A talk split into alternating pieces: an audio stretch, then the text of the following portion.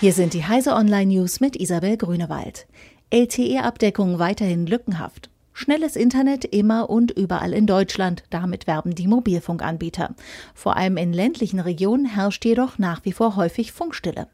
Aus wirtschaftlichen und topografischen Gründen wie Hügeligkeit, Berge und Bewaldung ist der Bau einer LTE-Sendestation nicht überall möglich, erklärt zum Beispiel ein Vodafone-Sprecher die Lücken. Auch in Zukunft könnten daher nicht alle Löcher geschlossen werden. Dropcatch, teures Wettrennen um abgelaufene Domains. Spezialisierte Registrare investieren Millionen in den Wettlauf um Internetdomains, die abgelaufen sind und freigegeben werden. Wie eine Studie zeigt, fluten sie mittels Briefkastenfirmen die Registry-Server mit Bestellversuchen. Das Domain Recycling hat Nachteile für Dritte.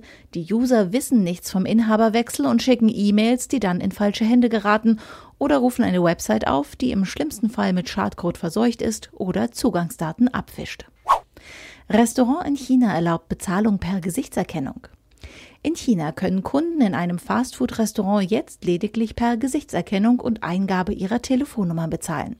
Der chinesische E-Commerce-Konzern Alibaba hatte die Bezahlmethode Smile to Pay 2015 auf der CeBIT bereits angekündigt.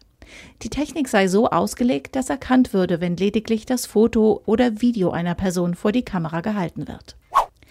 Die Partei kapert Facebook-Gruppen der AfD. Am Sonntag hat die Partei 31 bisher geschlossene Facebook-Gruppen der AfD übernommen.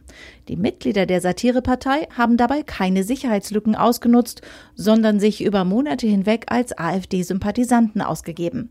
Die Adminrechte bekamen sie dann von den bisherigen Administratoren übertragen.